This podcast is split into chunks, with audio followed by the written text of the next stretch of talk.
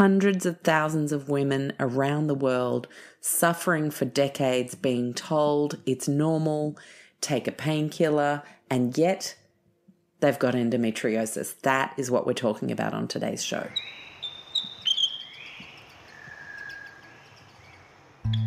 If all the birds could fly right now, as high as me somehow, they could see all the things I've been dreaming of. These wings of mine flutter inside, they shimmy and they glide, breaking forth, crack the shell from this clockwork life. Hello, and welcome to the Low Tox Life podcast. I'm Alex Stewart, your host, and today is show 309, and I have a wonderful naturopath joining me today Alexandra Middleton, aka Alex, just like me, and uh, we're having a conversation about endometriosis. So, how this came to be an important issue for Alex was a very personal one. And in fact, it's why she left investment banking and studied to be a naturopath nutritionist because for yonks, she was actually kept in the dark about her own health, told to pop a painkiller when she had really painful periods, a bunch of other symptoms. And it wasn't until a few years into the piece where endometriosis was discovered. Uh, and we talk today about uh, the system failing so many women. Uh, we talk about symptoms, we talk about uh, support, we talk about strategies around needing surgery. Uh, we talk about hormone testing and when is the best time to test which hormones at which point in the cycle. And we also talk about fertility. So it's quite a wide ranging chat. And I can feel a member masterclass coming on about this because it was one of those ones that I, I just knew people would then want to dive deeper and, and uh, ask more questions. So you let me know on socials if that's you. Uh, I can make things happen, people. Uh, and this was a really powerful conversation with someone who has very much trodden the disappointing path, being in the dark about their health, being convinced there's something wrong when many people told her, no, you're normal, it's fine, there isn't, go away. Uh, and now uh, Alex works to literally have women not experience what she has experienced herself in terms of the the gaslighting and uh, and being in the dark about your own health journey. So I hope you enjoy it. Uh, we've got some notes in the show notes to connect with Alex's work, uh, and it's uh, it's very exciting to be able to play a small role in helping drive awareness for endometriosis when so many people suffer from it and uh, aren't getting the support they need early on in the piece uh, or at all, for that matter.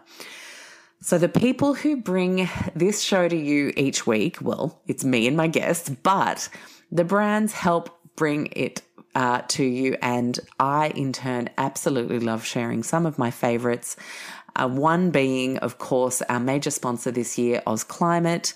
Uh, they are giving you an extra 10% off their already excellent prices, ozclimate.com.au. All you have to do is enter Low Tox Life at the checkout for any of the air filters, the Winix air filters uh, and purifiers that they have, or the dehumidifiers that they also range. And there's many different shapes and sizes. So make sure you're thinking about how large your spaces are that you need to filter or dehumidify when you're making your choice. If you're really not sure, you can even give them a buzz or pop them an email, um, share a little bit about your house, your climate, and they will help you choose the perfect unit. Um, I will say, coming into the more humid part of the year here in Australia on the East Coast, uh, please don't be without dehumidification this season. Uh, I, there were so many people with all the rain who might not necessarily have had water damage, but who were still dealing with mold simply because of the indoor air humidity excess. So we do not want our indoor air humidity over 60%. Uh, a lot of mold technicians and specialists, like one of our past show guests, Michael Rubino, says somewhere between 40 and 50% is actually the ideal. Uh, and really, a lot of people think, oh, I'm going to open the windows. That'll give me some fresh air. But if it's 90% humidity outside, that's just going to make things worse. So we need to dry things out really regularly. And dehumidifiers are going to help you do that. Uh, I dry out the bathroom after our nightly family showers. We have not had to clean mold for years from our bathrooms simply because it's never damp enough in there for mold to grow. That's the goal, folks. Uh, so dehumidifier is just a very special uh, appliance. Now, we also have a wonderful sponsor, the very special Dr. Bronner brand. We had the best masterclass with Lisa Bronner last week in the Low Tox Club. Uh, so full of wisdom and generosity of spirit. Learnt so much from her. If you want to join us in the club, you can do that anytime. lowtoxlife.com. And then you just hit the explore tab on the homepage and join the club is the very first option. Um, I've shared a little snippet from the masterclass in the show notes from a couple of my favorite uh, parts because it really was uh, very special to hear from Lisa. I adore her. And I love the Dr. Bronner brand. They very much walk the talk, they are activists. Uh, they are very much community driven. So a lot of their profits go into really special community and environmental projects every year uh, which is super powerful. But beyond that, they care also about the global communities, their sourcing partners.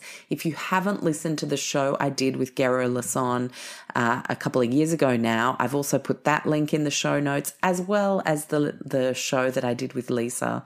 Gosh, seven years ago now, when I first uh, recorded the first few shows.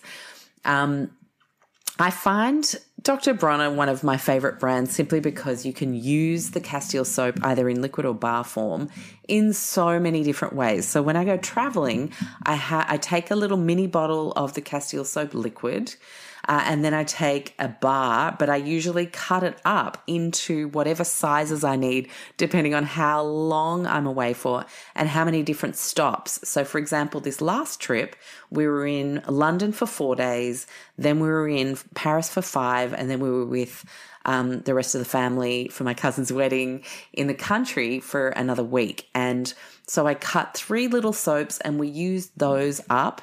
And then you can actually just stick your tiny little soap that's left onto the big main soap. Uh, so it's like a little surrogate hanging off the side, um, and then it dries out. So you're not wetting the whole bar and it's not diminishing in size that way. So then you just break it off again when you're ready in the new place if you haven't uh, used it all up in the prior stop. Um, I did a an Instagram reel, which I'll put the link to the show notes in as well, um, which kind of blew a bunch of people's minds that you could cut up your bar soap and take it with you. I also love you. You can have a vegetable peeler, and you can actually just peel off. Um, a little sheet of soap to use just in that shower. So you can use it as a single use soap strip if you like. Uh, you can shave your bar soap and then soak um, like you know let's just say you've got enough clothes for a week but you just packed a couple of undies then you can just quickly soak your undies in a little bowl with the um, sh- shavings of soap and uh, and hang those out to dry overnight. Um, the castile liquid soap of course you can take that and then uh, wash your pet on the camping trip if you need to. You can wash your hair, you can wash your body, uh, you can wash the dishes in the Airbnb. It's such a fantastic travel soap. Uh, with so many different uses. Uh, and then back to the bar, one of the things I really love is it just doesn't degrade. A lot of soaps uh, tend to degrade really easily and get quite slimy and soft. I find the Bronner soaps, while they might be a couple of more dollars than the average cheap mainstream product, you've obviously got a completely low tox product, but also one that's going to last a really long time. So good for you. Good for the planet with the raw materials they're using and their incredible partner farm situations and communities all around the world. Uh, they're a brand that walks the talk. If you haven't tried it yet, if you've somehow lived under a low tox rock until this point, please grab one the next time you see one in a store near you uh, and experience one of their beautiful, naturally perfumed uh, soap products or completely unscented as well. And if you need something with a bit of extra oomph, The Sal Suds product has a completely biodegradable plant based sodium lauryl sulfate. That's not something you want to use as a personal care ingredient. Uh, that's why we use the, the regular Castile soap range for that. But if you need to clean clothes or if you've got some really tough scouring to do on some dishes or your crock pot, uh, um, then you want to hit the Sal Suds. It's a fantastic stain remover as well. So that is all I have to share from our beautiful sponsors. Let's now focus the conversation on endometriosis with Alex Middleton. Enjoy. Hello, Alex. How are you doing? I'm good. How are you, Alex? I'm very well, thank you. Nice to have a fellow uh, namesake on the show. Now, we are talking about something so important today. And given you're a practitioner, I'm always curious to see what leads practitioners to specialize in certain areas. Uh, what drew you to the minefield that is endometriosis? Uh, well, the very short story is that I've had endo probably since I hit puberty, but wasn't really diagnosed till I was 22. And no one could really help me. The doctors consistently dismissed my symptoms. And by my late 20s, I decided to chuck it all in. I was working in financial services and the market tanked with GFC. And I thought I'd start again and go and actually figure it out. And so I went back to study naturopathic um, medicine in Sydney, and here I am. How did you discover naturopathic medicine? Um, out of curiosity, because that was what 15, 20 years ago that you were making this change. And so I remember trying to find a naturopath 20 years ago. That wasn't actually very easy to do in Sydney. Yeah, I think that um first of all, I'm I'm lucky my mum was a, a, a national champion swimmer and so she brought me up taking spirulina and supplements and everything like that. So I'd been to it from an early age. Um, they were fed with supplements all the way back in the 50s. And then I was in, I met a woman at the dog park actually um, in and she was in her last year of naturopathy at Nature Care in Sydney. And she said, Oh, why don't you come to student clinic? And so I came along to student clinic. And then I loved it so much while I was in financial services, I started to do one night a week. And then I started to notice that I was getting a little bit better and maybe, you know, addressing the root cause, which is what naturopathic medicine's about. Um, amongst other things, was really how you solve a disease. And so I took the big jump and um, slowly started practicing. And I didn't initially, you know, just talk to women with reproductive issues and endo. I've just slowly gravitated towards that. I think because of my own experience, I've been able to help them better. Mm. And it feels like finally more light is being shone on endometriosis.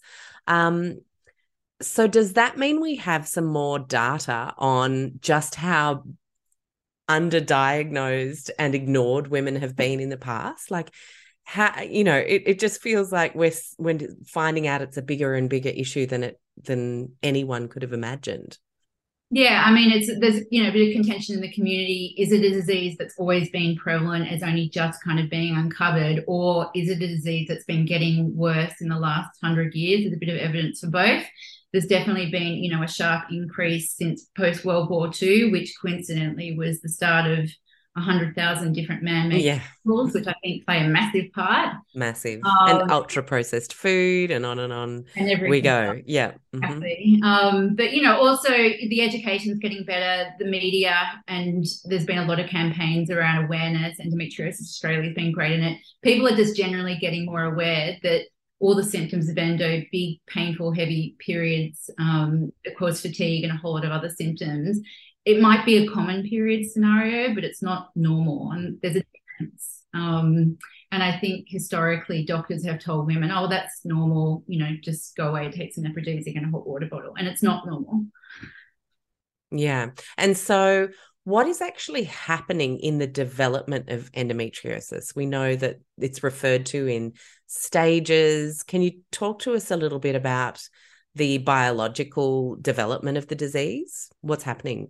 Yep. So, so first of all, there are stages. Stages is something where they talk about the severity of the disease, but it's important to remember that the stages don't always correlate to the symptom severity. Some people can have severe symptoms and vice versa. Um, in terms, there are three different kind of presentations with endo. You've got superficial peritoneal endometriosis, which probably accounts for 70% of cases. And they're the cases that actually aren't that helped by surgery. Um, so says the data. And um, so superficial peritoneal. So what is it then if it's not helped by surgery? So it's so it's like it's tiny dots and globs. So this is your, your peritoneal cavity is the big trunk around your waist, spread out, you know, superficially. Um, the other two types of endo are endometriomas, otherwise known as ovarian endometrio- endometriosis, and then deep infiltrating endometriosis. And it's those two, the last two in particularly, where you get the bigger symptoms, the bigger complications. Deep infiltrating endometriosis usually means the involvement of other organs, like the bowel, for example, which is super common. Um, you know, and I think that's another reason women have gone really underdiagnosed. The testing has not been there to date. The, you know, the gold standard for diagnosis is still a laparoscopy, although that conversation is slowly changing. Um, ultrasounds, for the most part, I can tell you in Sydney, there are maybe two sonography centres that I would ever refer to because ultrasounds are still deep endometrial scans. The ones that need to be performed for women with endo aren't being performed correctly. They need to be done at a particular time of the cycle. They also need to performed when the bowel is empty because if the bowel's not empty you know how can you see through things with an ultrasound? Um, and they can give you a pretty good idea. It's some it's often not always the same once they open you up. Uh, so yeah so the three different so the stages the, the different types of endometriosis in terms of what causes it if you speak to a doctor he'll they'll just tell you what they say is a cause is actually a symptom. So it's an inflammatory disease it's a hormonal disease it's a genetic disease where with no kind of uh, acknowledgement that genes turn on and off all the time according to a person's environment and stress. Um, but I think it's fair to say it's definitely an, an, immunological disease. There's a huge dysfunction in the immune system that underpins endometriosis. Um, it's a disease of, you know, poor clearance of pretty much everything from the liver, everything from old hormones, mold, you know, environmental toxins that we can talk about later. Um, and it's definitely a microbial disease, which definitely goes missed by doctors. Um, it's a huge part of the work I do with women with endo. You know, this this concept of bacterial contamination, particularly from the gut, you know, people, a lot of people have heard of a leaky gut, which, you know, most people living in a modern city have these days. Um, and so with a leaky gut, the lining of your gut, if you imagine it rather than being um, like a fine sieve, which lets the good things through and the not good things through, not through, it's a big net that lets everything through, including, you know, bacteria that's not meant to go through. And it can, amongst a hundred different other things, fuel the fire when it comes to endometriosis. So taking care of that bacterial component. Also, it's not just gastrointestinal, even gynecological bacterial um, imbalances can cause issues as well. And that's all pretty well documented in the research. Mm-hmm. So, when you say microbial, that's really interesting. Uh, you mentioned leaky gut there. Um, what are some of the things? Is it an advanced stool test that you bring into the mix to have a look at what's going on down there? Yeah. Yeah. Yeah. Okay and the private testing's come a long way too. You know, there's a there's a particular test through a private lab called a complete microbiome map. Um, and listen, you know, just to preface it with the the ecology of the gut and all the other microbiomes in the system are very dynamic. So it's only ever giving us a snapshot. Um, but the good, the great thing about those tests, particularly for women with endometriosis, is for a couple of the, the, the tests within the complete result, they use PCR technology PCR technology is useful because what it's picking up on is the tiniest of tiny DNA fragments of a bug that could potentially be there. And if we talk about GI infections, for example, that definitely affect women with endo that isn't particularly researched, you know, in, particularly in Australia, parasites. Um, you know, in with the East Coast, people like to go on holiday to India, Bali, Thailand Fiji, South Pacific, where the water isn't particularly great, and they go away and they have a bout of traveler's diarrhea, and either they get better on their own, or maybe their GP gives them a course of flagyl, which is like the atomic bomb of anti- antibiotics. But often it will subside symptoms, but it doesn't actually get rid of the bug itself. And what a common picture is, is you get this kind of chronic sort of picture, fatigue, bloating, you know, gastrointestinal issues, what doctors will call IBS, diarrhea, constipation. and a flare up of endo symptoms. And it can get missed because the, the, the women can go to the GP and, and tell them what's happened, and the GP will do a stool test. But what they're doing is a test called a culture test, which is essentially looking under a microscope. So you miss it, the bugs are often missed, and so coming back to the test you were asking about, the cool thing about those tests is that it gives us the accurate result. And very often, you know, infections, particularly parasites, come up. Um, some you can treat naturally. Some of them, you know, I'm very balanced in terms of sometimes you need the drugs. Um, it's always about a risk benefit. And a couple of the parasites that are really nasty that really cause problems, they're very often, you know, they do better when they get, you know, specialized treatment. And so I refer them to places like the Center of Digestive Diseases where they are, you know, expert, they have expertise in, in doing, you know, the triple therapy, three different types of antibiotics, and I support them naturally around that. People sometimes women with endo get so much relief just for that they don't even come back. Wow. All of a sudden they you know they drop two dress sizes the digestion's working again and the fatigue is dramatically reduced. So so could that be then that um, once we actually start to look at root causes more rather than it's an inflammatory disease let's treat the inflammation which you know it feels like we're coming way way down the road to treat this thing instead of looking back does, is that um, why so many women see resolution in that? And then you alluded to environmental toxins before. Um, I'm thinking of my own journey with CIRS. I haven't had um, uh, problems with my periods, thankfully. However, if one did and one lived in a moldy home and you know you had that um, like i always say with multi-system inflammation it's just about the weaknesses that come through in that individual, either genetically or from certain lifestyle things or exposures, and um, and so it could be digestion and mold. Like they could really um, be the big issue, and therefore you move out, and um, that resolves, which then resolves the tendency to inflammation um, and endometriosis. Is that am I close there? Yeah, yeah, you're at the you're at the tip of the iceberg. It's usually a combination of ten different things, to be honest. Wow, okay. the, endo, the endo is, in my opinion, an expression of all those other things that are going wrong or impacting the body. Um, it's a firestorm of a whole lot of other things that contribute. Um, in terms of toxins, I mean, I reckon, especially in the east coast of Australia, the last two years, you mentioned um, uh, you know, mold and the mycotoxins from mold, the water damage in houses, offices, cars, even um, is horrific with all the rain we've had. And most people aren't aware that I think last time I checked, this one in five people have this gene called HLA-Q. And you would know about this, where you've got that genetic susceptibility and you have this big mold mycotoxin exposure and you breathe. So mycotoxins are basically, the, in simplified terms, the top, the poison that the mold's breathing in and out.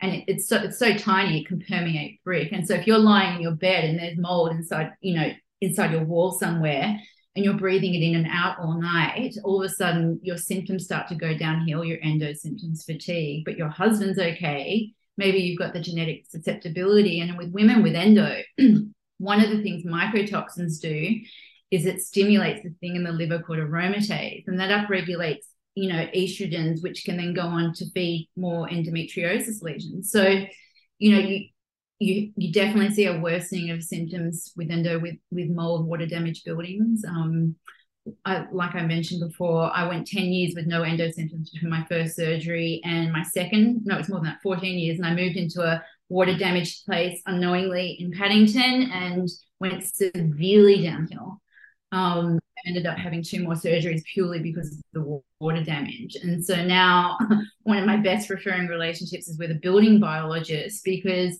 you can do all the right things with food, exercise, supplements, medicines, whatever it is. But if you're you've got that genetic susceptibility and you're living in a house that's secreting essentially poison for your system, you're probably not going to recover. You're better off spending money fixing your external environment and that that's really hard for a lot of women in endo particularly the age group i see a lot of women between 20 and 35 who are still renting and their landlords you know just don't want to spend the money there's no legislation to protect tenants um, you know, and they get really stuck. Some of them move back in with their parents to get, you know, and straight away they will feel better. One of the things I'll do apart from referring is making sure we go through a very long list of anything that could have been exposed to mold or water damage in the house that you lived in previously. Because if you take, for example, a mattress or a couch or books, even that have been exposed to the mold in one house and you take them with you the next house, you're probably not going to get symptom relief. So, I mean, you would know with mold. yeah, um, um, you're preaching to the choir here, and I think it's really. Um, I'll put just in case this is the first podcast of mine anyone's listening to. Um, I've talked extensively extensively about CIRS from my own horrific journey. Um, I really wanted people to know uh, and be able to join the dots. So I'll put in the show notes the link to the uh, mold aggregated post that has all the shows we've done on it. Um, and you can deep dive if you think that might be an issue for you and endo. I mean, you know, what what an incredible stone turned that someone could finally go, oh my gosh, it's my house. I've got to get out of here. Um, you mentioned uh, offline before we pressed record that you actually found an interesting environmental toxin in your head uh, that led you to start feeling better. I want you to share what you figured out because that's a big one as well. Yeah, and it's actually a big one that I I deal with in clinic with women with endo and with a lot of other people, to be fair. Um, so as uh, the story I was telling was, you know, I had a, a doctor gaslight me when I had symptoms in my early 20s. He agreed to do surgery, finally had the surgery done. I had stage three. Um, then I went on my own journey over my 20s trying to figure out what was driving my endo. In a class I did in my final year, we were talking about the detoxification of heavy metals, which is called chelation. And we learned about amalgam fillings, which um, last time I checked were, I think, 30% silver and 50% methyl mercury. And methyl mercury is one of the craziest neurotoxins around for, for, hormones and the brain. Yeah, and I had six or seven of them. And and you know, fillings if they go deep enough, you've got direct access to the blood flow because the nerve can actually start going into them. And so I started to um, unravel that with an amazing integrative doctor in Manly at the time. Um, turned out I had mercury poisoning. Started to di- had the fillings removed, and you have to be very careful about who you go and see. Um, oh, absolutely. Yeah. Shout out to Sydney Holistic Dental Centre. Yeah, absolutely. Um, you know, you always want a dental dam protecting the back of your throat and oxygen mask. And you, yeah, you want to be very careful about who you go to. Otherwise, your levels can actually go up. Um, so at the time I figured this out and I slowly started to detox. And sometimes the natural stuff helps, but sometimes, you know, there's there's a couple of things that integrative doctors can give you, which can also help get the metal out.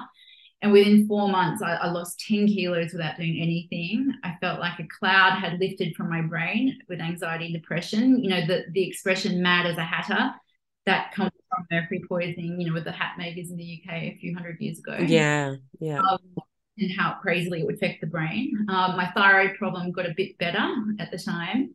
And then I saw that surgeon again um, 10 years later, and I turned around to him and I who the guy who had told me that it had been in my head, and I said, "Yeah, you were right. It was in my head." he, of course, he, of course, didn't listen, but um, you know, checking for heavy metals is a huge part of it. Um, heavy metals can lead to increased estrogen again, increased oxidative stress, which is another big part of the inflammatory picture. Um, yeah, and so dental amalgam. Listen, last time I checked on the Australian dental website, they're not illegal and i think they're not illegal yet because they'd have a thousand different lawsuits on their exactly hands. Exactly, it's the same as mold legislation we don't have right. any because yeah. there would be a ton of lawsuits and no one can actually afford to deal with mold that's right but last mm. time i checked on the dental association's um, warnings they had some pretty big warnings for the vulnerable like pregnant women the elderly um, young babies and stuff uh, so yeah, heavy metals are a really big one. You really need to detox from them under supervision versus ordering really crazy strong stuff from America, which can go wrong, which has happened before. But yeah, that's been a huge part. And, and heavy metals love fatty tissue. fatty tissue being the brain, some of the, you know, the endocrine organs like the thyroid, the ovaries in particular, the lining of the stomach. Um, and they love, yeah, and they hide in the fat. So it's a particular type of detox process. But that happens with women, the process I go through with women with endo, that's further down the line because most women with endo, if you their guts are in a mess, their their liver isn't working very well. And so if you were to detox someone from heavy metals and the gut and liver aren't working very well, you're going to basically not be able to get rid of everything that you're pulling out of the tissues and you're going to feel even worse. Um, so yeah, it's a really big part. Um, again, strong relationships with Sydney Holistic Dental. yeah, I um, know. I, I refer a bunch of people to them as well. And we've actually got a really good practitioner list um, for some national resources. If you're from overseas and you're listening to this, please feel free to send yours through as well. I'd love to just have a compendium that everyone can just go to and and be supported by. Um, so let's talk about how it feels to be told something's in your head. Uh, because I think that for me is one of the most um, depressing. And I don't mean depressing in a blow off kind of way. I mean, it is actually depressing to be told something's in your head when you are experiencing something. And when we look historically at how much medical research has been done on women's health um, versus the the male specimens who've been offered up for research, the bulk of whom were young military servicemen in America. Um, which is really not going to help us with endometriosis. Um, how do you see women showing up to your clinic finally?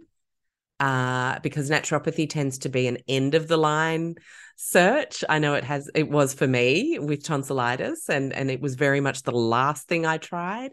Uh, I'd imagine endo would be similar um, for the busy, modern, conventional uh, ladies who try everything the way you know how to try and then have to start looking outside the box when it doesn't work. How do they end up with you uh, in terms of what's their mental health like by that stage? What's their financial situation like by that stage? Because a lot of people spend a lot trying to figure out what's wrong.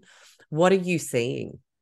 Uh, so I would say it's a lot of people assume because I, I specialize in helping women with endo that it's women who know they have endo that are coming to me.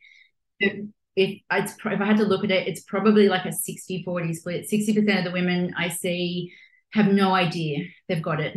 Um, you know, whether it, they've got silent endo and they're just expressing symptoms, maybe just a fatigue and it looks like gut and it's been missed, or they can't get pregnant. Um, but that 60% have just not been taken care of the medical, either they've been, you know, they've experienced medical gaslighting, which I don't think is an intentional thing a lot of the time on behalf of the doctors. I just think it comes out of ignorance. And anyone that knows most doctors, particularly GPs, um, a lot of GPs are overworked, underpaid, and the time they've got for education is their 15 minutes of lunch when a pharmaceutical rep's jumping in. And so, and they're, they're the generalists of the doctors. And so I kind of, I, you know, I have sympathy for them in that respect. Me too. Absolutely. Yeah. And so a lot of the women come to me having been unintentionally gaslit for years and it just hasn't picked been picked up but again as also a lot of that has come back to you know the, the lack of being able to clinically diagnose endo properly and now there are certain blood biomarkers like i mentioned that specialist ultrasound where if you put it together you can and with symptoms you can get a pretty good idea um, so that's 60% of women when they when we finally figure it out, they're the biggest thing is they're absolutely relieved. They feel vindicated, which I think is super important. You know, I'm really big at communicating with doctors, so I'm constantly writing letters to justify whatever they're telling. so that helps. Um, and then the 40 other 40% who are coming to me as literally a last port of call, um, they're exhausted. Again, they what usually happens with those women with endo is we start unraveling in, you know all the other different things that are going on. Endo is never just there; it's on its own. In my experience, there's usually three or four other things that are accompanying it, and you know they which they're completely unaware of. Like they're living in a moldy house, and oh, I never thought of that might be driving my endo symptoms. Or another classic one is you know thyroid issues, so classic, you know, hypothyroidism or Hashimoto's is definitely associated with, you know, the prevalence of endometriosis and the thyroid ranges that most doctors are reading, not the good endocrinologists in Sydney, but the GPs, they're really out of date and they're not, and also funding got cut to Medicare, I can't remember, nearly 10 years ago, where they're, you know, if if the main thyroid hormone TSH is at a certain level, we're not going to check the rest of them.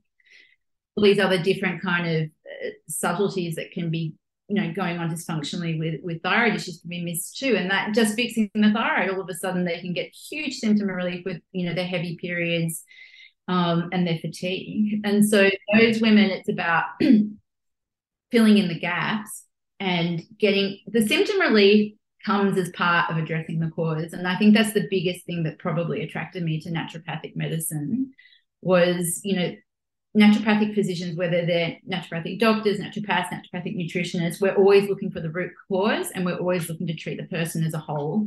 In conventional medicine, everything is com- compartmentalized, and quite often those specialists aren't actually talking to each other. yeah. Um, yeah.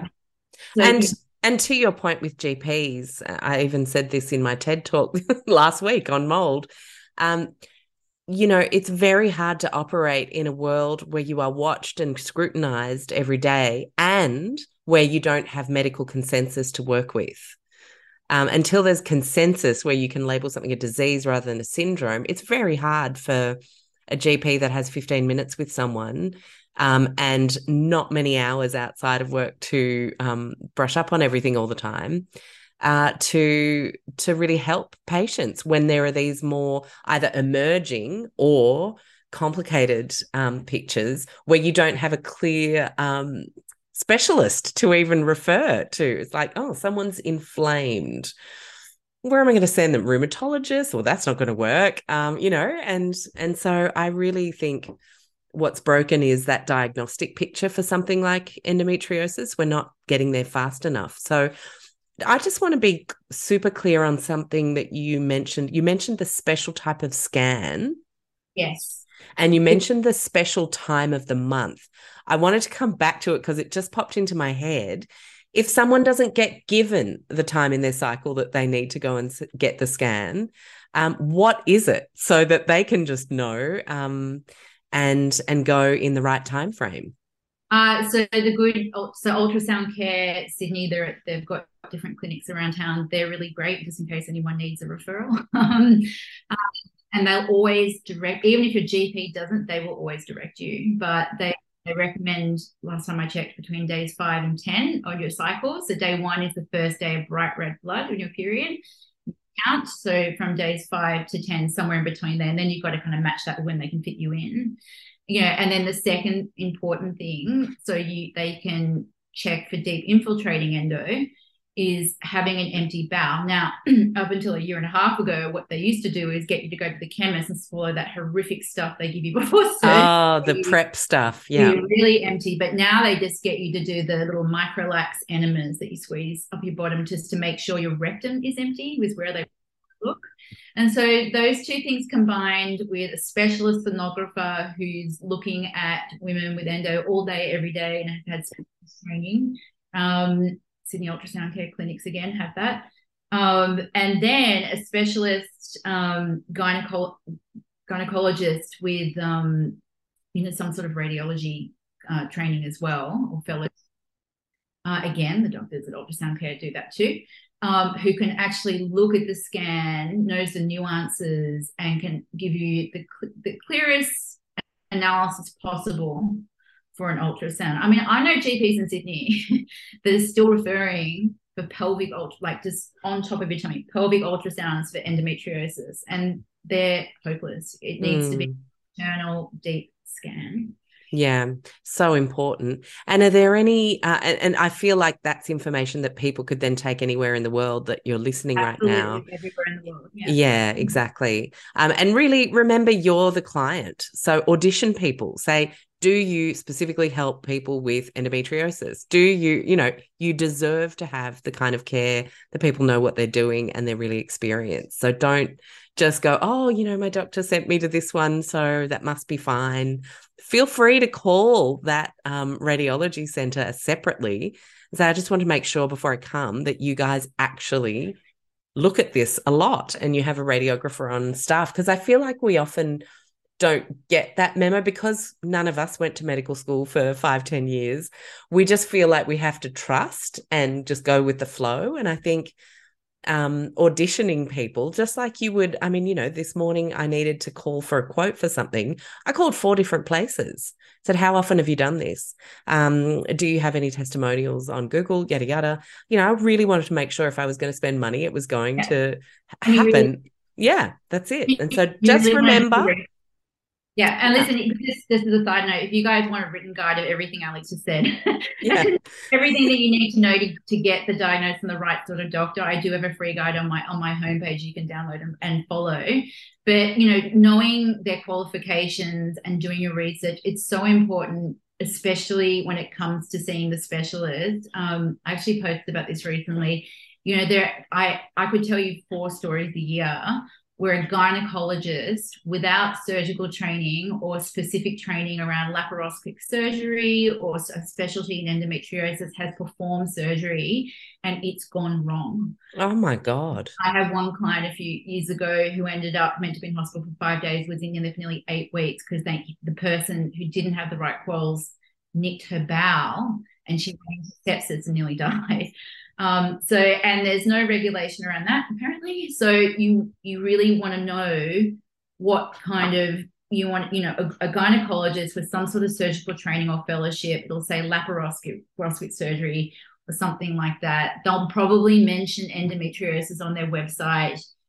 Read the reviews of women that have had laparoscopies with them, and you can know pretty quickly. Endometriosis Australia on Facebook also, just so you know, have a really great page where women talk about their experiences with doctors. Um, uh, and it's great for me because I use that feedback. And I, like you were talking with your practitioner list, I also have my practitioner list and feedback. Yeah. Who's not? Um, because um, there are great surgeons and there are not great surgeons. Absolutely. And I mean, that's the beautiful thing about Facebook. I always say find yourself a Facebook group where people are talking about that subject and if you post in an endo group, endo, I'm sure there's an endo support group. If there's a toxic mold support group, there must be an endo support group. Um, and your question is okay, I'm in Adelaide or I'm in San Diego. I'm really scared about um, having to get um, endo surgery, but I think that's where we're at. Who's had a really great experience in this city?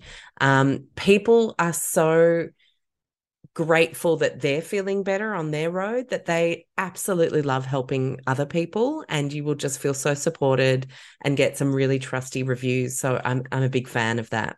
Mm. Me too. Yeah, me too. Yeah. So super important. If you get stuck, shoot me an email. I'm always happy to help people. Um, nice. Um, and so can I ask, because I'm thinking of the questions that my community would be uh, asking at this point, how much is reversible um, versus needing to go straight down the surgery road? Like, uh, at, are there any particular stages at which you can actually uh, reverse that inflammatory tissue progression, or is it really necessary? There's no science. There's no science for it. Okay, um, but right. in but you know there is a lot of individual studies which shows certain things can suppress the progression of it.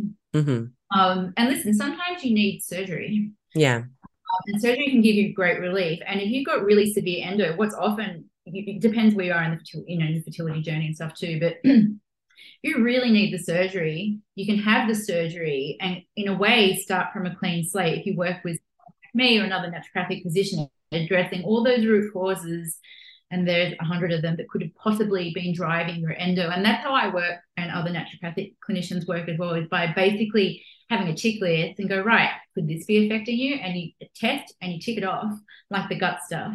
And you know, the gut stuff is usually where we start.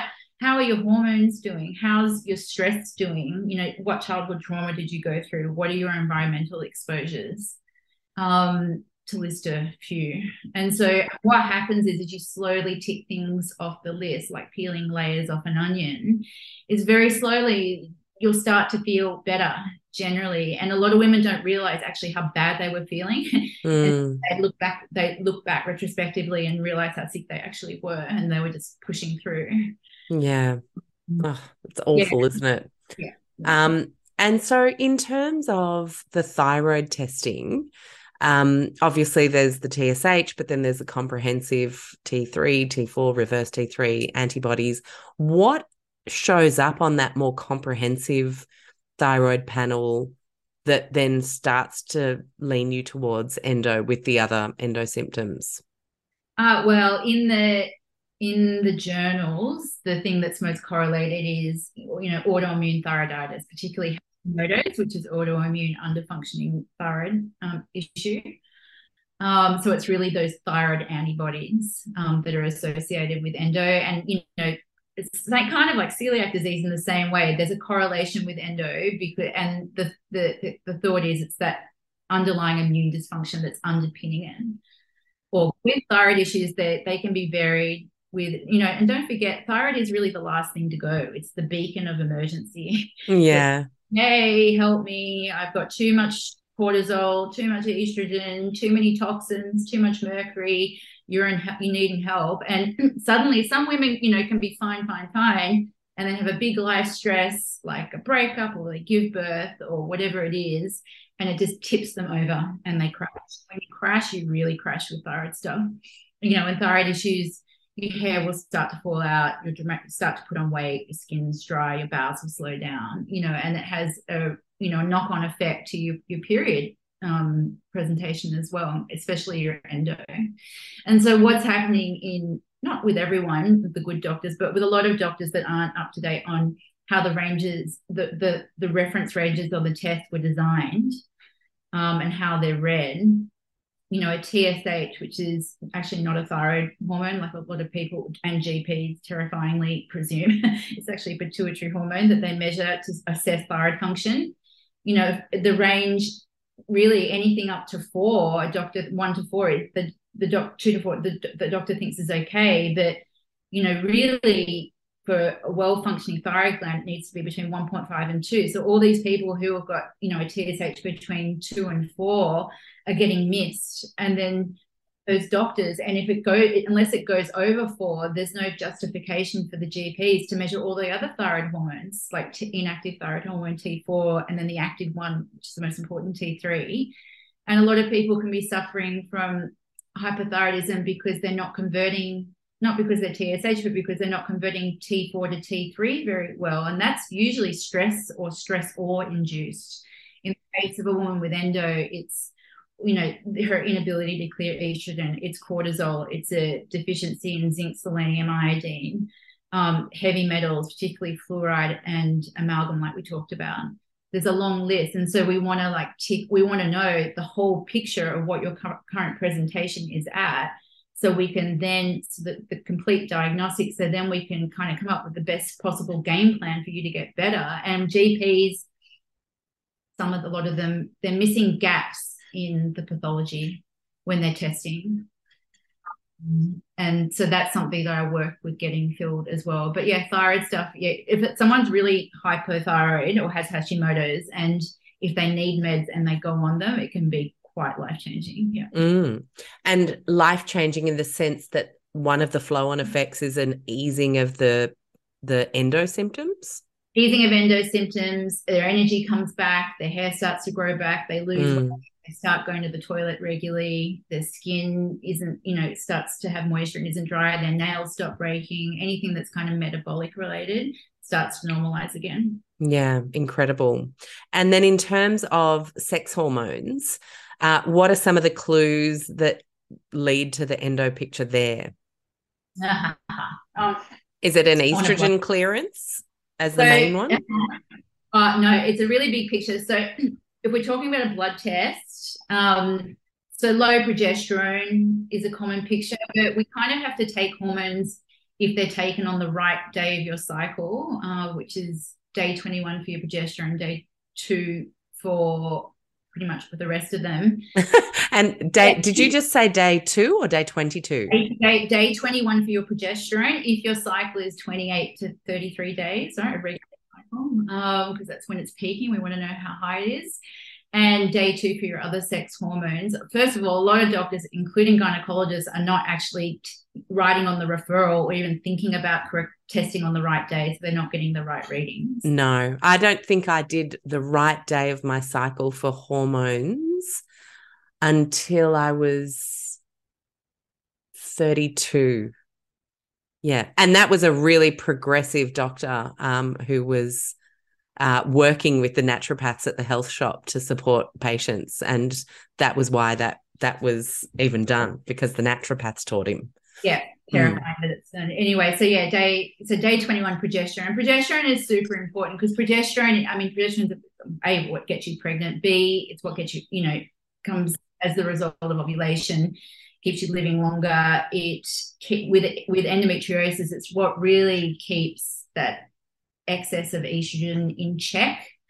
Um, but the thing with women with endometriosis is you you can see the total amount of progesterone in a in or any hormone in a blood test, but you can't see the amount of that total that's actually having an effect, locking into the receptor on the cell, like turning the key and actually doing what it's meant to do. And so that's where bloods you know they're good pointers but they're not always the answer. And you know women with endo have this thing a lot of them progesterone resistance where they have the progesterone but you know that it's resistant at the cell level. It can't get into the receptor um and so but it's good to know about because one of the things you know i probably recommend even if their progesterone looks normal to be honest i very often tell them to ask them to talk to their gp about taking some bioidentical progesterone, particularly in the second half of their cycle from ovulation to day one, um, because it can super ease off things like, you know, pain and bloating and even symptoms of PMS,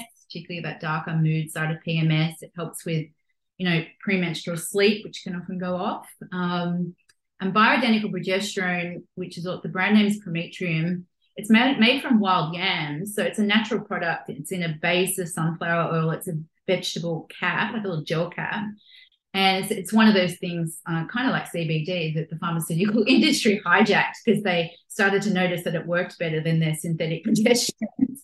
You know, and so that can make a huge difference too. So knowing about the progesterone, knowing about the the pattern of the other sex hormones is important. Um, estrogen on a blood test isn't the estrogen that we're talking about. That's the circulating estrogen the estrogen I'm talking about when we talk about endo is the old estrogen metabolites that basically stack up in the liver because women with endometriosis have this genetic predisposition where they're unlike healthy women they're unable to clear estrogen from the liver very well. Mm, got it. And so what is that test called well, so that you can't do with your doctor. If you really want to know where you're at with that, um, there are a couple of different tests. The one I do with a private lab is called an estrogen metabolite panel, and we can see where somebody's at. And the cool thing about that panel is it also gives you a kind of idea of, oh, A, where you're at, but B, you know, which type of estradiol is higher than the other and what risks are you at with certain you know estrogenic cancers which are hugely linked to endometriosis um, so, so is this like a dutch test a urine test? Uh, you, you can you can do dutch um, but yeah the, this is a separate test. Okay. Um, but the dutch test is also very useful too. Um, mm. so hormones yeah and going back to the hormone picture i mean we talk about that firestorm that leads to endometriosis in the first place. And there's not a lot of science between on this, there's almost none, but I see it every day. So and hear of it every day. I've been through it. What what's often the picture of women endometriosis is that they're, you know, if you imagine estrogen and progesterone are like a seesaw, the estrogen's up, progesterone's down. It's all like why, and we know estrogen's up because of this poor clearance, which is a genetic predisposition triggered by something. And the question is, well, why is the progesterone down? And really, when you start to talk to these women with endo, they all have or have had or do have chronic stress lives. And I'm not talking about just life stress or work stress, psychological stress. It can be physical stress like infections and things like that. It can, you know, it can be trauma from your past. I mean, there is quite a bit of data now showing the link between abuse, particularly sexual abuse, and women that develop endometriosis later on. Um, and that stress over time, if we relate it back to hormones, if you're constantly secreting little bits of cortisol, you're eventually going to run out. And what happens is you start to run out, the, bo- the body steals the ingredients of your progesterone that make your progesterone over so you can make more cortisol, so you can be more stressed.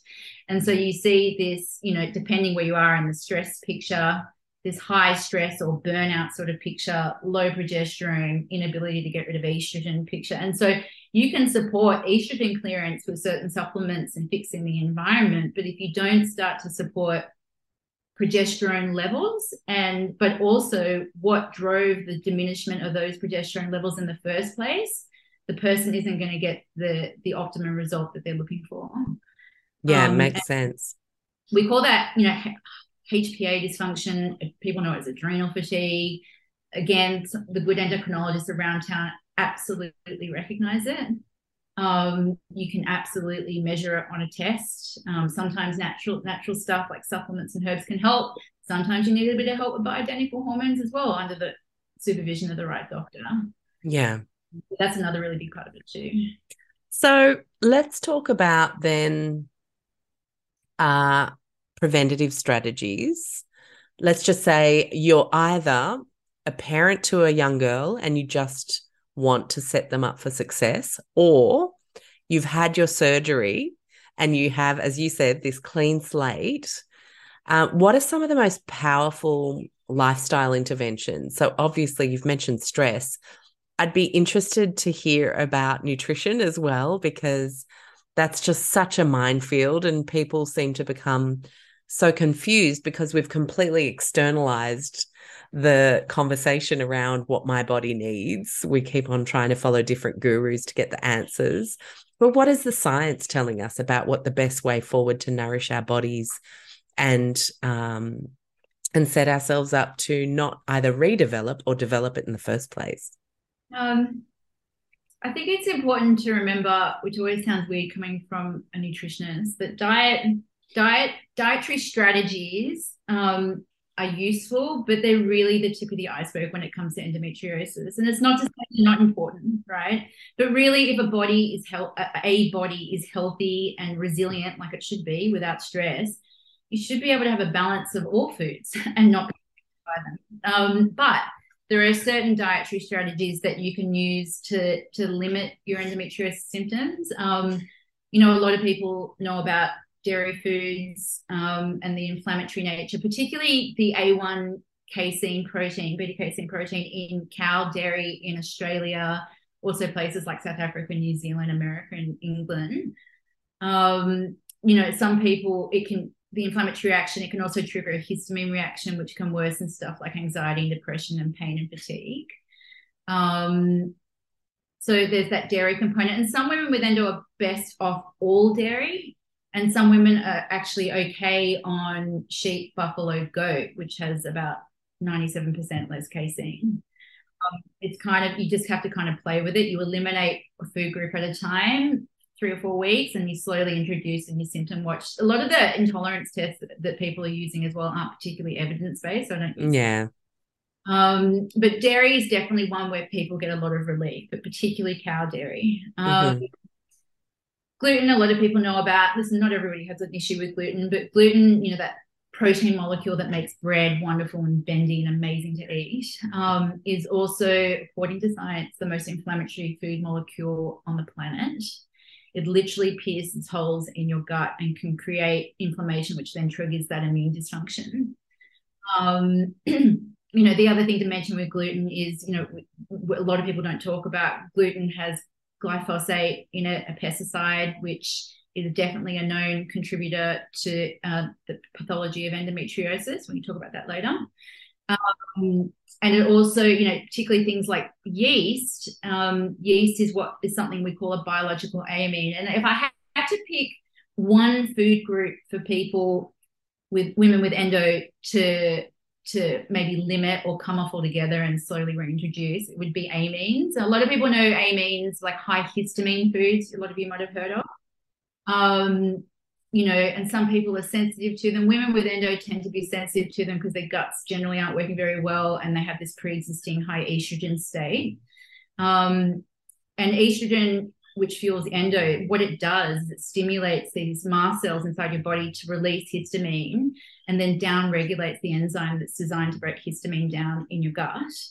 Um, and then on the flip side, histamine stimulates the ovaries to make more estrogen. So you get this big chicken and egg cycle of estrogen and histamine. And so you can break one of the ways you can break that, working on the gut um, and your environment, is to eliminate these foods. And amines are things basically that are aged.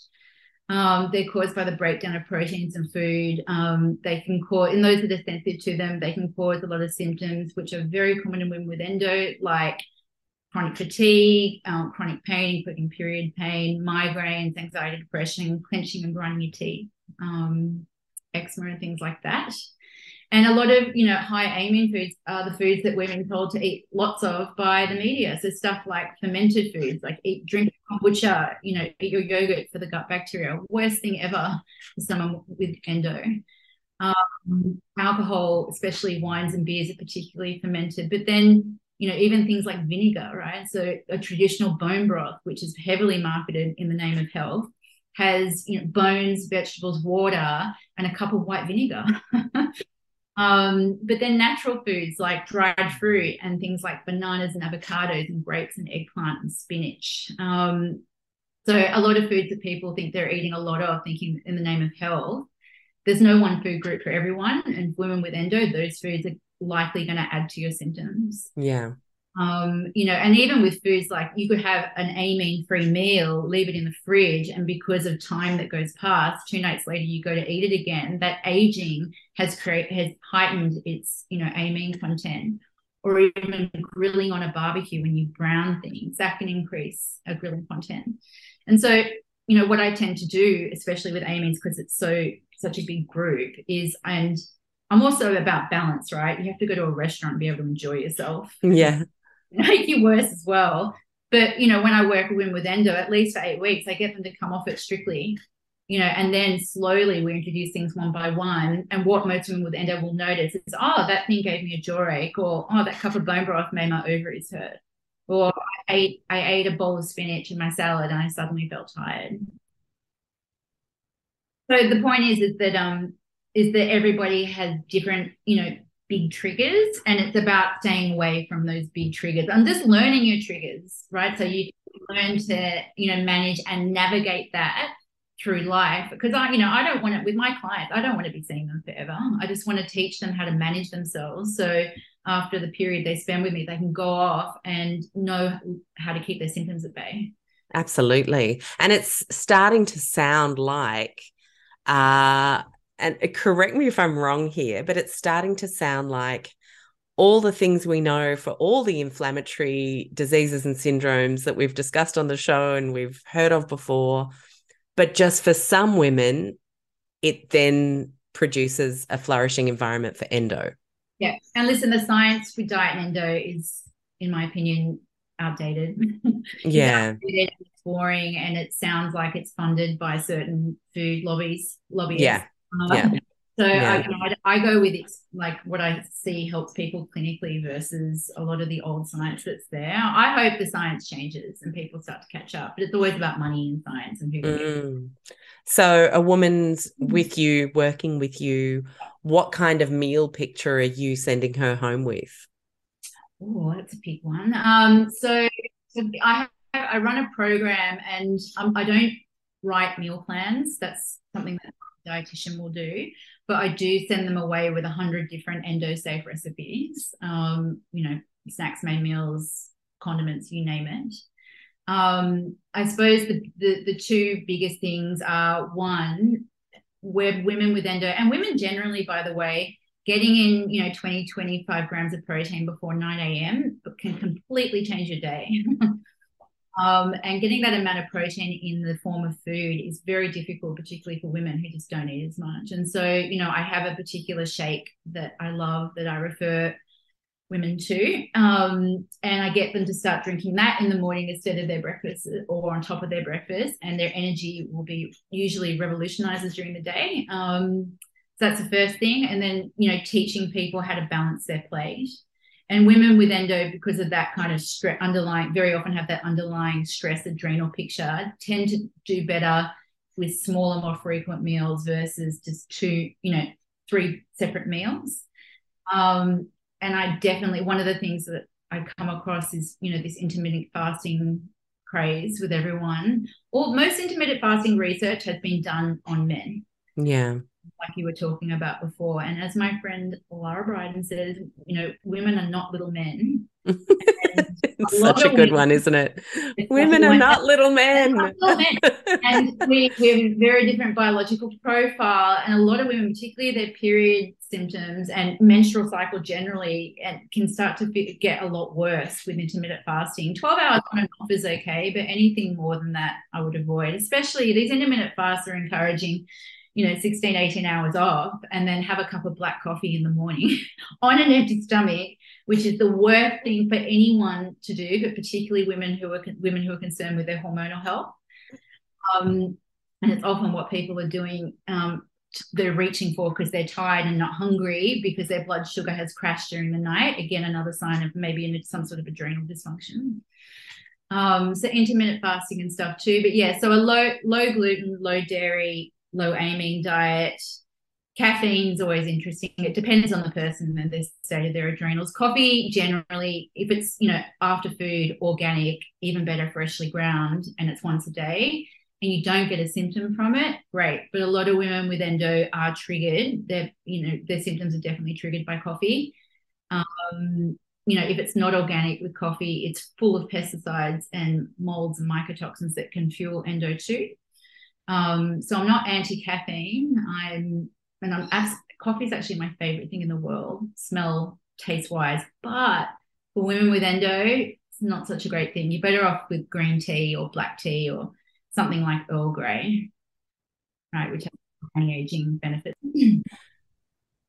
And so, obviously, uh, we have to drink water. I'm curious to see what you recommend in terms of filtration uh, for uh, people uh, you know, tap water's not all it's cracked up to be, basically. So, what do we need to watch for there? Yeah, I think um, I'm probably going to get some hate mail for this, but the site, you know, in uh, late 60s, there was a research paper saying calcium fluoride is good for your teeth in, in America. And so they decided to fluoridate the water. But I think people have to understand that there's a difference between calcium fluoride and the form of fluoride that they're actually putting in the tap water in Australia. And last time I checked, which was on the government website, actually rechecked it two weeks ago. It's it's quite a nasty form of fluoride that comes from a chemical waste plant in Geelong. And fluoride, along with mercury, is one of those crazy neurotoxins. Um, it can interrupt hormones, it damages DNA. Um, it drives inflammation. It can also cause the, you know, the death of, of endometrial cells and inflammation that way too. And Sydney tap water is full of it, amongst other things. And so buying a really good filter that takes out what you'll see, there'll, there'll be no filters that will ever guarantee taking out 100% of the fluoride.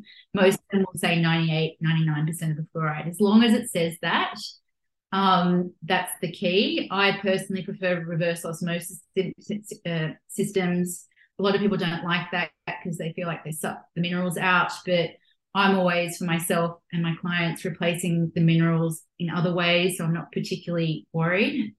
Um, you know, and also be careful with fluoride. I mean, things like fluoridated toothpaste is another thing, although most mainstream pharmacies surprisingly now sell non-fluoridated toothpaste. Mm, yeah. Um, but also like coffee and tea that's not organic. Um, things like like oats, potatoes, things dried fruit, particularly sultanas, canned shellfish, any those things that aren't organic, they're probably they're usually washed in pretty fluoridated water.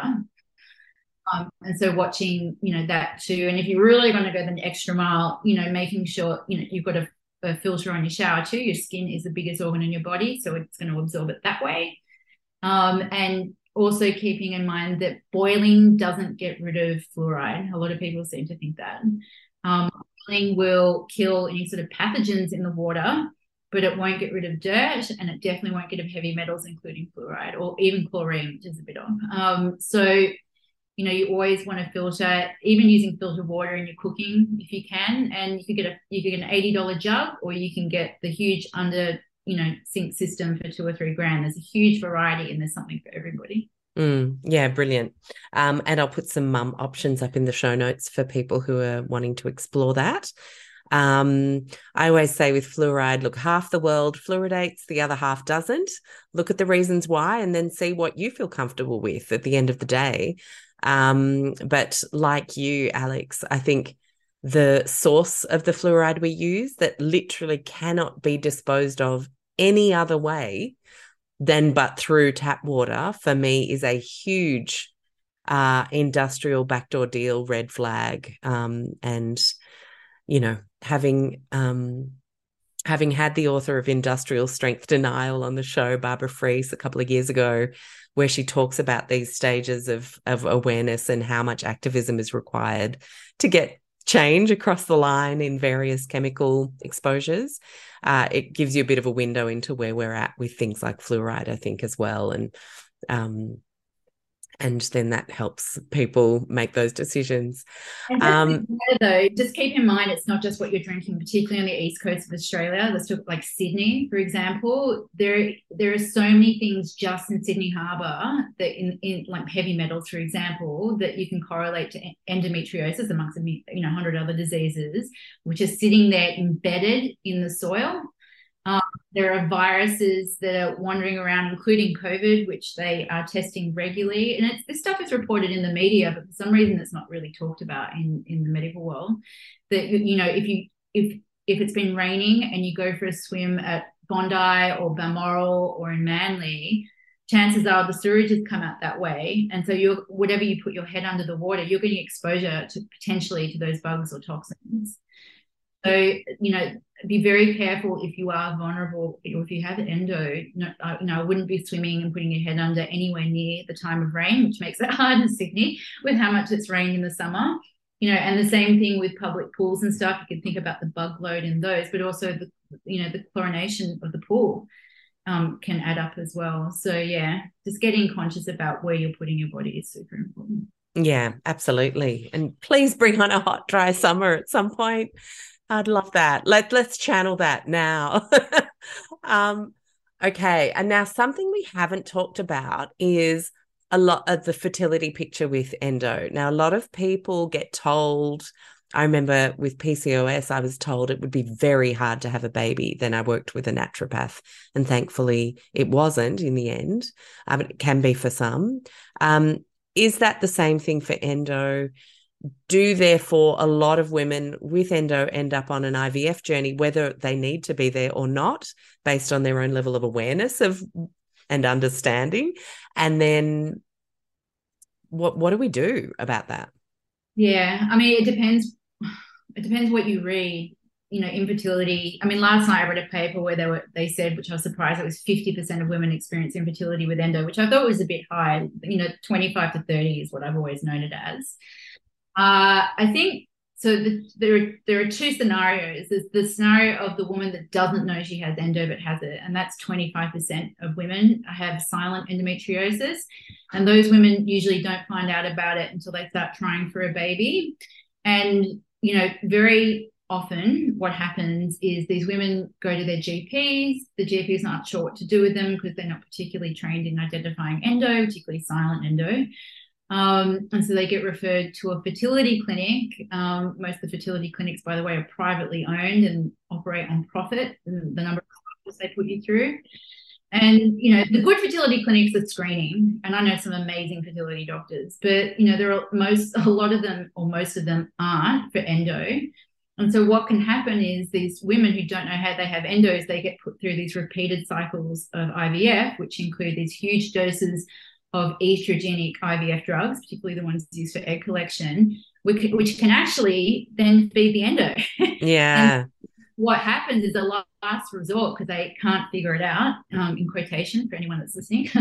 Uh, they'll do a last resort laparoscopy, which is the gold standard for diagnosing endometriosis, and voila, they're riddled with endometriosis. And and sometimes all it takes is you know efficient excision, so the cutting away of the endometriosis, it's, it's been a structural problem. And then the woman can get pregnant on her own. Sometimes they need a bit more help. But really, what would be the ideal is that these women are getting screened properly, knew that they had it, had the laparoscopy first, then, you know, for the six months after, had a crack at doing it on their own. And then if there were issues, mm. potentially going to IVF. Um, yeah, it's it's the referral straight from the GP to the clinic. That's the problem. Like, wouldn't you go to an endocrinologist first? No, the doctor, the GPs aren't doing that. Okay. And also, again, not their fault because this is just what we culturally normally do in this situation. Oh, yeah, you also, can't get pregnant, you go to a clinic. And she hasn't got any symptoms, right? Because GPs yeah. the third, so the basically the third top symptom of endometriosis is infertility. Yeah. so you have to check, you have to tick all those boxes. Um, and so so that's one one story. You know, the other story is someone that does know they have endo um, now, if they don't meet someone that's a bit more holistic, like in my world, they'll often get referred straight into IVF as well. I'm not not really being aware of how IVF drugs can make endo worse, and then it can fail. The other thing, um, or not, sometimes it works. The other thing that that happens is there's a apart from a disconnect between the research between medicine medicine and research there's also a disconnect between the research the national guidelines for doctors and the doctors in clinical practice. So yes. If we talk about infections, for example, a lot of the infections which in in the data are very well documented to you know, contribute potentially to endometriosis, endometritis, all these reproductive issues, chronic, you know, repeated miscarriage in particular. You know, some of those infections are silent and they're not getting screened for, let alone getting screened using the right technology, which again is PCR. So another one of the probably in my top five tests for women with endometriosis is I get them to do a vaginal microbiome swab because private labs will screen you properly for everything. And, and once you've got evidence, you know, and other things can come back on the test, but with these infections in particular, once you've got evidence, if you, you've got a good doctor or a doctor that's open minded, that's open to reading research that's sent to him by someone like me, um, they then know what to do. And it's usually a couple of weeks of a particular antibiotic or two to take care of that.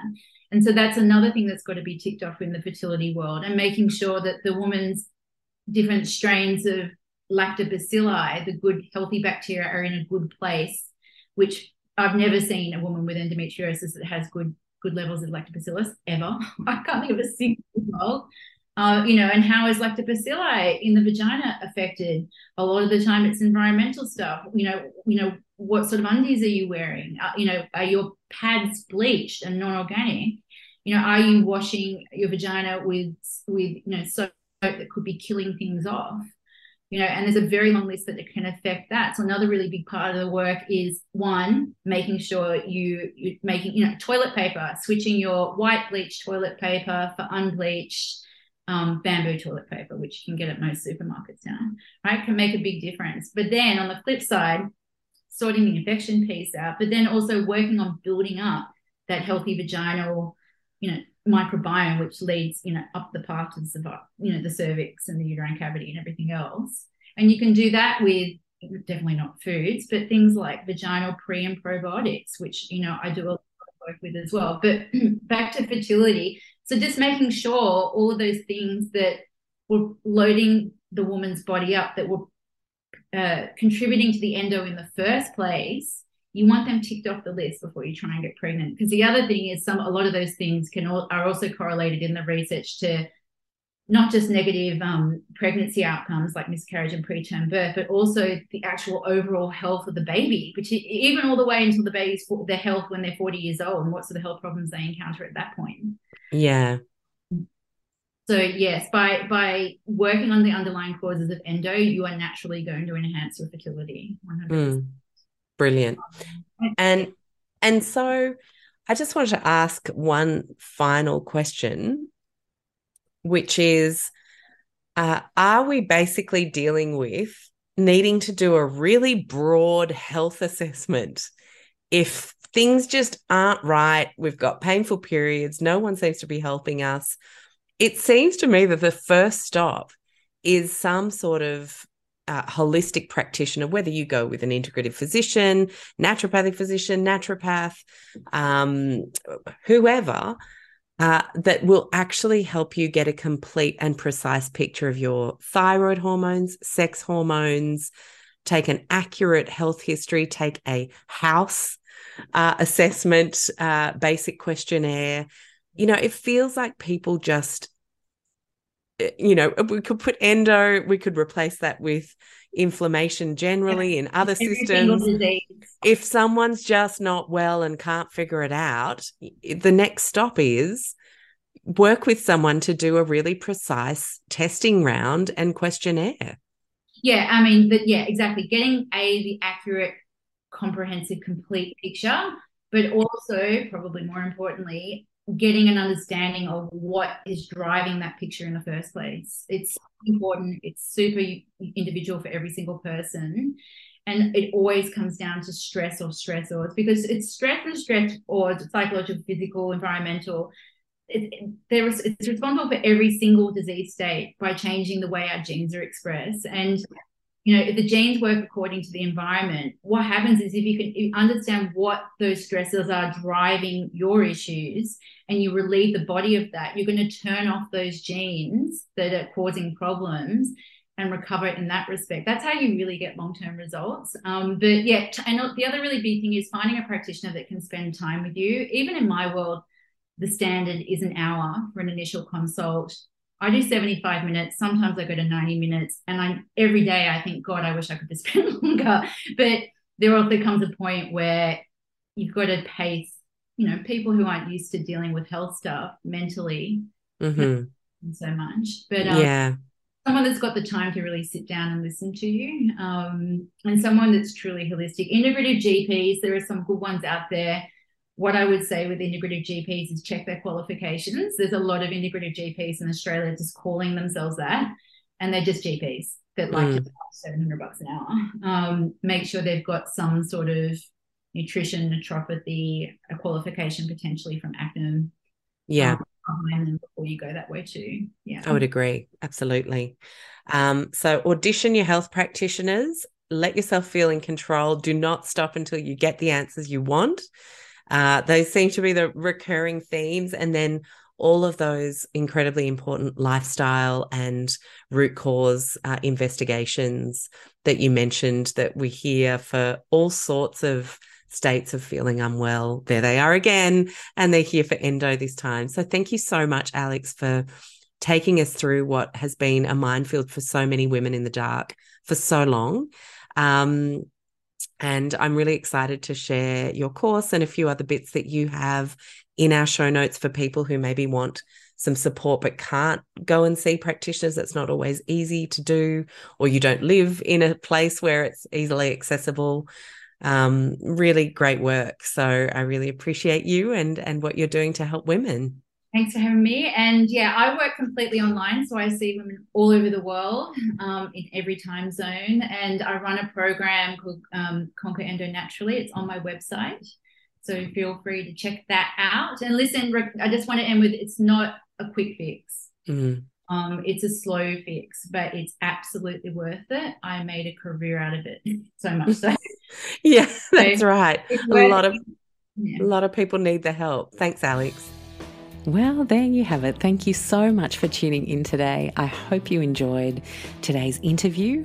And I want to remind you that you can come join me on social on Instagram at Low Tox Life, or one word, or my personal Instagram uh, at underscore Alex with two X's, Stuart, S T U A R T. On Facebook, you can find us at Low Tox Life. Uh, and of course, lowtoxlife.com. And if you want additional support and community around leading a low tox life, I can't recommend a better thing to do than to come join us at the Low Tox Club for just $49 Australian per year, which is about 29.30 US, about 27 euro, and about 25 pounds. You get a stack of club member perks and the benefit of a beautiful private Facebook community. So check out the website lowtoxlife.com, hit the Explore tab, and you'll see join the Low Tox Club as your very first option there. I hope to see you in there. If not, I will see you in our wider community sometime soon. Thanks again for tuning in.